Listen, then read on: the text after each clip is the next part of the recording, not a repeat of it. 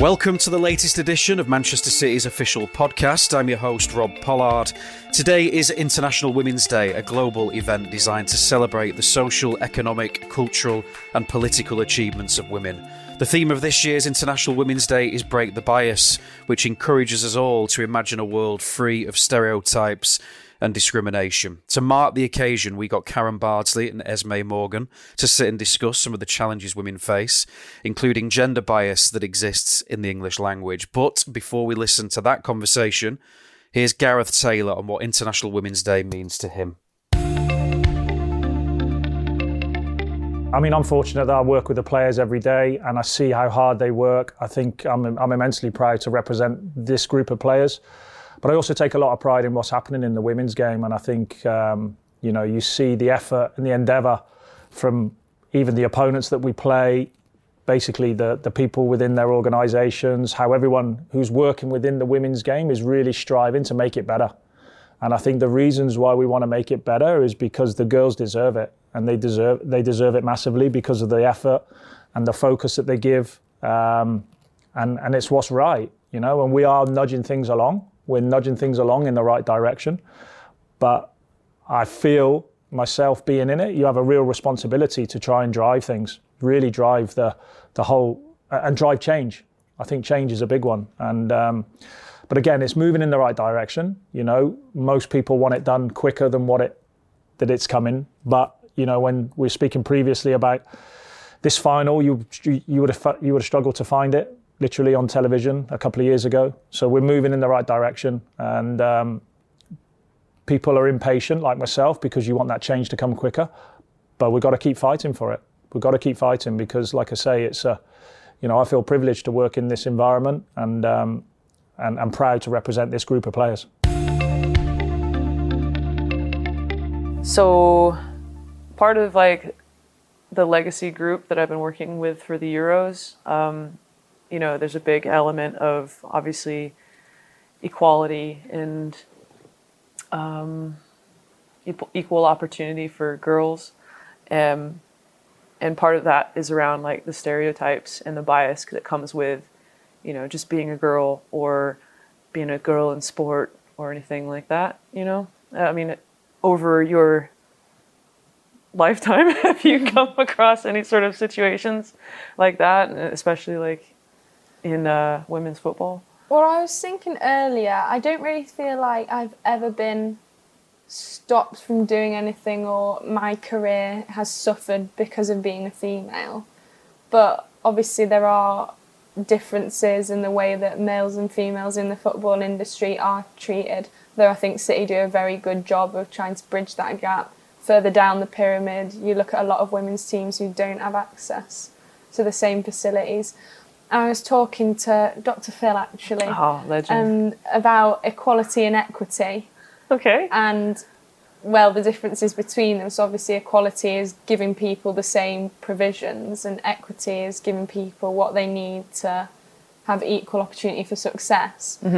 And I thought that's probably a lot more important because equality of provision isn't necessarily enough to give people the same opportunities. I think you've hit the nail on the head there, and wow. It's all Dr. Phil. No, I know, but it's super insightful, isn't it, though? It makes you think a little bit, even at a place like City, as you say, they're doing incredible things to promote the women's game and give us the platform, to play and succeed.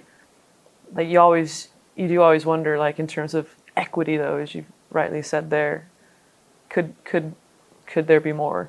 Could we do more? Yeah. Could society do more? So yeah, I think that's a really good point. Yeah. But even say over lockdown, when we had to train at home or in isolation, did you ever go out running or doing a session and would you ever get yelled at or shouted at, anything like that, any sort of harassment? I mean, you get the odd wolf whistle. Right. I feel a bit awkward. I sort of laugh at it because I guess I'm just so used to it, but that sort of thing shouldn't really be normalised. Yeah. You do become a bit desensitised to things like that. Yeah, the fact that you could just kind of laugh at it's kind of weird, isn't it? Yeah. You're oh, ha, ha, ha, yeah. But I don't really understand why they do it. No, me neither. Because, I don't really know anyone that would do that to just some dude running down the street or in a park or something, like, wait, you know, like you just wouldn't, would you? It's just not the done thing. Yeah. So I think that's really important, though, is to, like, address those types of stereotypes and, like, even just, like, the language that we use from day to day. Like, I've probably done it already a few times, just saying dude, you know, and that could be just based on where I grew up, but that's really not an excuse anymore, is it? You know, you have to kind of draw a bit more awareness to the things that you say. And I think, like, I'm trying to think of a good example here off the top of my head, but, you know, when flight attendants were being referred to as, like, stewards and stewardesses, and, like, why? Like, you're a flight attendant. Like, why does there need to be a distinction between male and female? You know, you're still providing the same service. I think there's, like, a lot of different opportunities to change those, that language. So I do think there's, like, a level of, like, austerity that kind of just lingers here sometimes in the way that people do things or approach things. They don't really, like, question or challenge it. And I think, you know, like, the whole Break the Bias hashtag is, like, a perfect opportunity to look at it closer. Yeah. When I was younger, being in the States, it was kind of normal, like, to just be a bit more athletic or be involved in football. And, like, I can't really ever recall there being anyone that was really concerned about that, you know, until I think maybe we got to about college. And then funny thing was, like, when I moved over here, like, that's when I noticed that it started to become, oh, well, they must be this or they must be that. And you're like, well, okay, because I like to dress comfortably, then yeah, you're right, I must be this, I must be that, or I like to dress like this, or I enjoy a pair of, I'm trying to think of a fancy type of trainer. I can't, because clearly I don't care. But yeah, like, then you must be into this and you must be into that. And it's like, well, I don't know. Today I just felt like not really making an effort. So I do think in school, any girl who sort of did sport or was good at PE or tried hard was labelled a tomboy. Like, I really remember that. And it's... Well, I guess there's no such thing really now as, like, girly girls and tomboys and things like that, but I guess people could feel some sort of shame at enjoying sports or being into those things if people are calling them names or saying they're associated with something that they're not and things like that. And I think it could put young girls off potentially doing I think that's the things that they enjoy. That's a really good point, because I think, as you say, you know, that could be a concern, like, oh, I don't want to be lumped in with that or this or so-and-so, or, you know, so I won't even attempt it. And you think, oh, what a massive missed opportunity. Like, you don't want to be labelled or have been called names. I don't think anyone enjoys that. So I think if people's desire to play sport, and specifically football, going against the typical stereotypes of who plays is not, if that doesn't outweigh the negative comments they're getting from other people, then you probably lose interest pretty quickly. You know, sad. You just made me think of something. In terms of bias, if there was a goal like Kaz Weir's in the men's game in a derby, I think it would just be plastered all over the news, all over television, all over social media, in the papers. Like, yeah, the world would be alight with Kaz Weir. You know, and that fantastic goal. And I just think, like, why is it that that didn't happen? Well, a lot of the comments were sort of, oh my God, what an amazing goal, things like that, which is what you would get on the other side. But I think that was matched equally by people saying the goalkeeper this, the defenders that, and it was looking at the negative aspects of it. Whereas I'm sure every great goal that's ever been scored, you can unpick little things that the opposition could have done slightly better. You're absolutely right. That's just not done to the same extent. And I think it's a certain demographic of people who are like, I'm going to find something negative with this. And I saw a really interesting tweet, actually, which said, during the Olympic Games, no one's seen tweets saying no one cares about women's sport when they're referring to the skiers or the snowboarders or the skaters, whatever. But when it's the women's Six Nations or the women's football, that's the case, so it's not fair to beat people with the stick, that it's all sports fans disregard women's sport. It's a very specific group. Mm-hmm. Yeah, I think that's a great point. I didn't see that tweet, actually, and it just made me realise, because I thought, actually, that's so true. Mm-hmm. No. Going back to the Summer Olympic Games, whoever it was winning the 100 metres, there weren't comments about no one cares, she's not as fast as Usain Bolt or anything mm-hmm. like that. It was celebrating her achievements. Mm-hmm. So it's like only a certain demographic of people. That is fascinating, isn't it, though? But yeah, I'm absolutely sick of hearing that, oh, you know, I mean, that goal was like top bins. The technique. Right? And as well, I'm sorry, if I was the keeper, I would have had in my head, she is not going to do that again. I really would have thought that, so you wouldn't be prepared.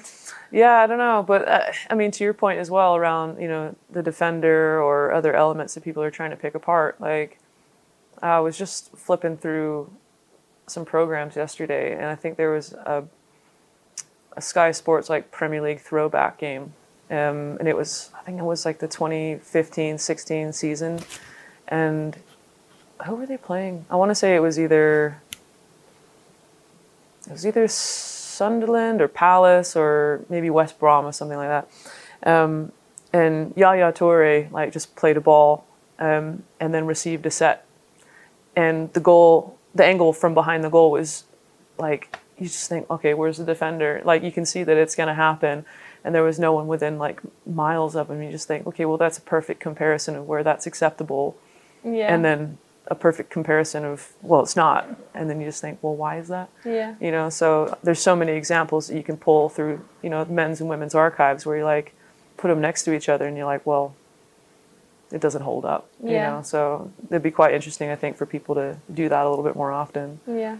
I also think, though, in like, really, sport is one of the most important aspects, although it's also very important because it reflects society in general.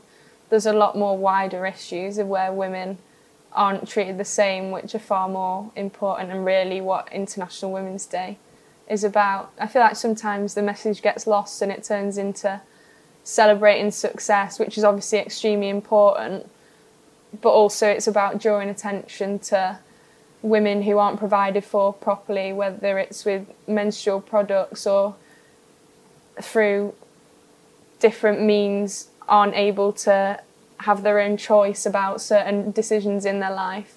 And I feel like sometimes that gets lost in the discussions about International Women's Day. But it's also important to focus on sport, because you hope that by achieving equality and or equity in provision for women here, it'll filter down to the most important issues. Esme, you're so wise. Like, beyond your years, honestly. It's I'm so inspired by the way that you think, because you're absolutely right. I mean, you think, okay, maybe an opportunity like this is a platform to raise awareness and encourage change. But you're absolutely right. There's women and girls all over the world that don't have the same opportunities to go to school, or, you know, they're working unpaid labor jobs, you know, or they're doing more at the home, which restricts their freedoms and liberties to go and educate themselves or just be a kid, you know? And I think you're absolutely right. Like, there's still a big gap that needs to be closed. And perhaps like in, you know, obviously like we're really fortunate to be where we are, and we don't really have to worry about those things, but that can be like an everyday stress, and you're wondering how you're going to get through the day. Let alone, you know, if Kaz Weir's goal is like circulated across the planet. Yeah. But like, those are issues that are important because it's seen and it sets a precedent for other issues as well. But I just feel as though a lot of the time we're celebrating like Beyonce sold 1 million records or whatever it is, but that's not really the most important thing, although in some cases society's come such a long way in the last century. Even we have the right to vote, do all sorts like that. It's not the case across the world. Mm-hmm.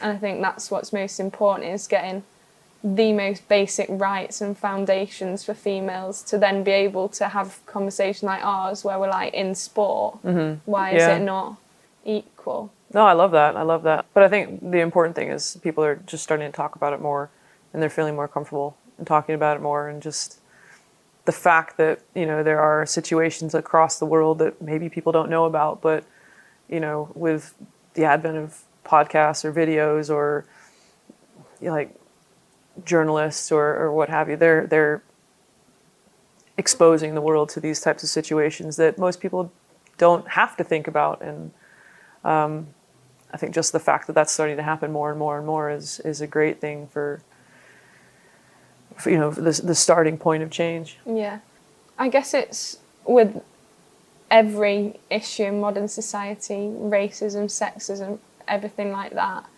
It's so easy just to turn a blind eye and not get involved, but you need influential people to step above the parapet and say, no, this isn't okay, and then use the influence and resources they have to do something about it. And we have a limited amount of influence, but we can use our voices to spread awareness of issues like that. I mean, how important do you feel it is for, like, female footballers or like an organization like Man City to kind of continue to do that? I think we've got the resources to do so. So to me, there's almost like a moral calling that you should take care of people who aren't in the same position.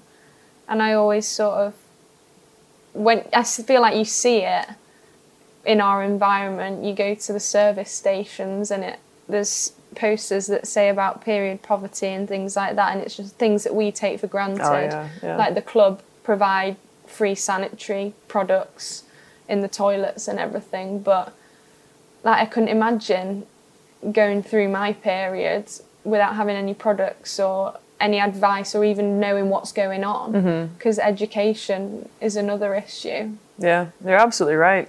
You think about, all, like, as you say, the services that you see all the time, there's like the modern slavery and those types of things. And it's, those are types of things that aren't even just affecting women. You know, that's across the board things that people probably just aren't in a position to even think about, you know, seriously. As you say, like, turn a blind eye, like, oh, I saw it in the services, but that doesn't really concern me. Yeah, and so it's like, when do you start actually going, well, maybe it should, you know? So, because the more people who it concerns and who take action, I suppose the greater the response overall. And then more and more influential people start to take notice. I think the word that's going around is like allies. Yeah, like, we need those allies to kind of not only help grow the game as a footballer, but to make sure that these types of days don't just become something that's like a random celebration on some arbitrary day or date. You know, it's something that like exists in the culture. Like, no, this is the right thing to do. And then when you do see or hear something that you disagree with, then you actually go, actually, no, I do disagree with that. I don't think that's right. You know, like, that's just in day-to-day life. Those are some things that is obviously going to be uncomfortable, but I think people need to be a bit more brave and address those things if they really want to see that sort of change. And as a city supporter, you know, I think it's the same thing. Like, if you're on social media, you know, and you see those types of comments from people within your own club on your own Instagram page or Twitter, and you just think, like, no, that's not okay. You know, have the courage to challenge it. Yeah, and it is uncomfortable. Oh, like, it's totally picking someone up on things, because it's easy to just nod along and, as we said before, turn a blind eye. But I think you feel a sense of achievement in a way when you do pick someone up on something and you think, actually, I've done the right thing and made them stop and think about it. And often people's response, so there's some people who are stubborn who may never change their viewpoints, but a lot of the time people are really receptive when someone wants to challenge what they've got to say. I do think, like, there have been so many times where I've seen something, whether they're criticizing me as a goalkeeper or as a female or, you know, whatever. And I've just wanted, like, to invite them to, like, a one-on-one conversation, because I know that they would never have the audacity to say that to my face in person, or, you know, like put them through their paces and see how they get on with it. You know, I've always wanted to do that because I just think, I don't know, it would just be a real fun social experience. Let's round up all the haters and make them take penalties against you and see how many can put one in. Or even hit the target, yeah. Yeah, I think trying to educate yourself on the wider issues globally that face women is important, and that gets to the root of what International Women's Day is really about. Yeah. I think if you find out the issues for yourself, then you can first of all take action in your own, within your own means, but also if you get the opportunity to share how you feel about it or what you think could be done with someone with greater influence, then take that.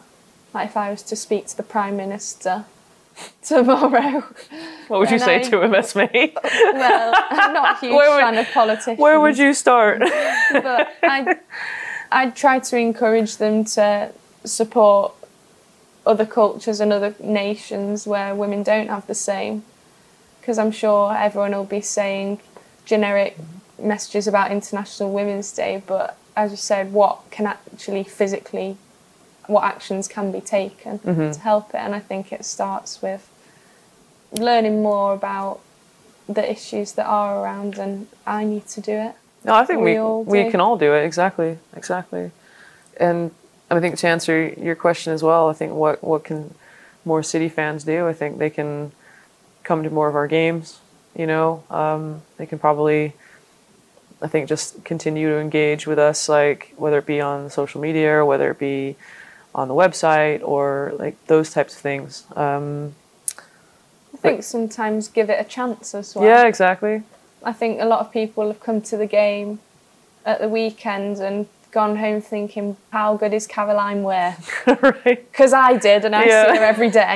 But I think people who've been watching that for the first time will leave with a much more positive impression than they did before, because you can be tainted, or your opinions, as you say, social media seems to be fact, even though it's just someone's opinion. If you see enough people saying women's football's rubbish, then you're going to think, oh, women's football's rubbish. Whereas if you give it a chance yourself and go and see, then you can make that judgment off your own accord. Yeah. So I think that's the biggest thing, is giving it a chance. No, I love that. I do love that. There's like so many cool stories about everyone in the squad that so many people don't know, you know, and being able to kind of maybe get a little bit closer to, say, the women's players than necessarily like the men's players, through, you know, the likes of Roleine, Cam, you know, and other people like that. Like the club gives us that platform, and as you say, like take the chance or the opportunity to read a little bit more, or like don't just scroll like to the men's team or whatever. Like actually go and explore for yourself and see what's out there. That was Karen Bardsley and Esme Morgan in conversation there. Really fascinating to listen to those two. Thank you so much for listening. That's all we've got time for today. But for more International Women's Day content, please head over to the official Man City app. Until next time, take care and look after one another.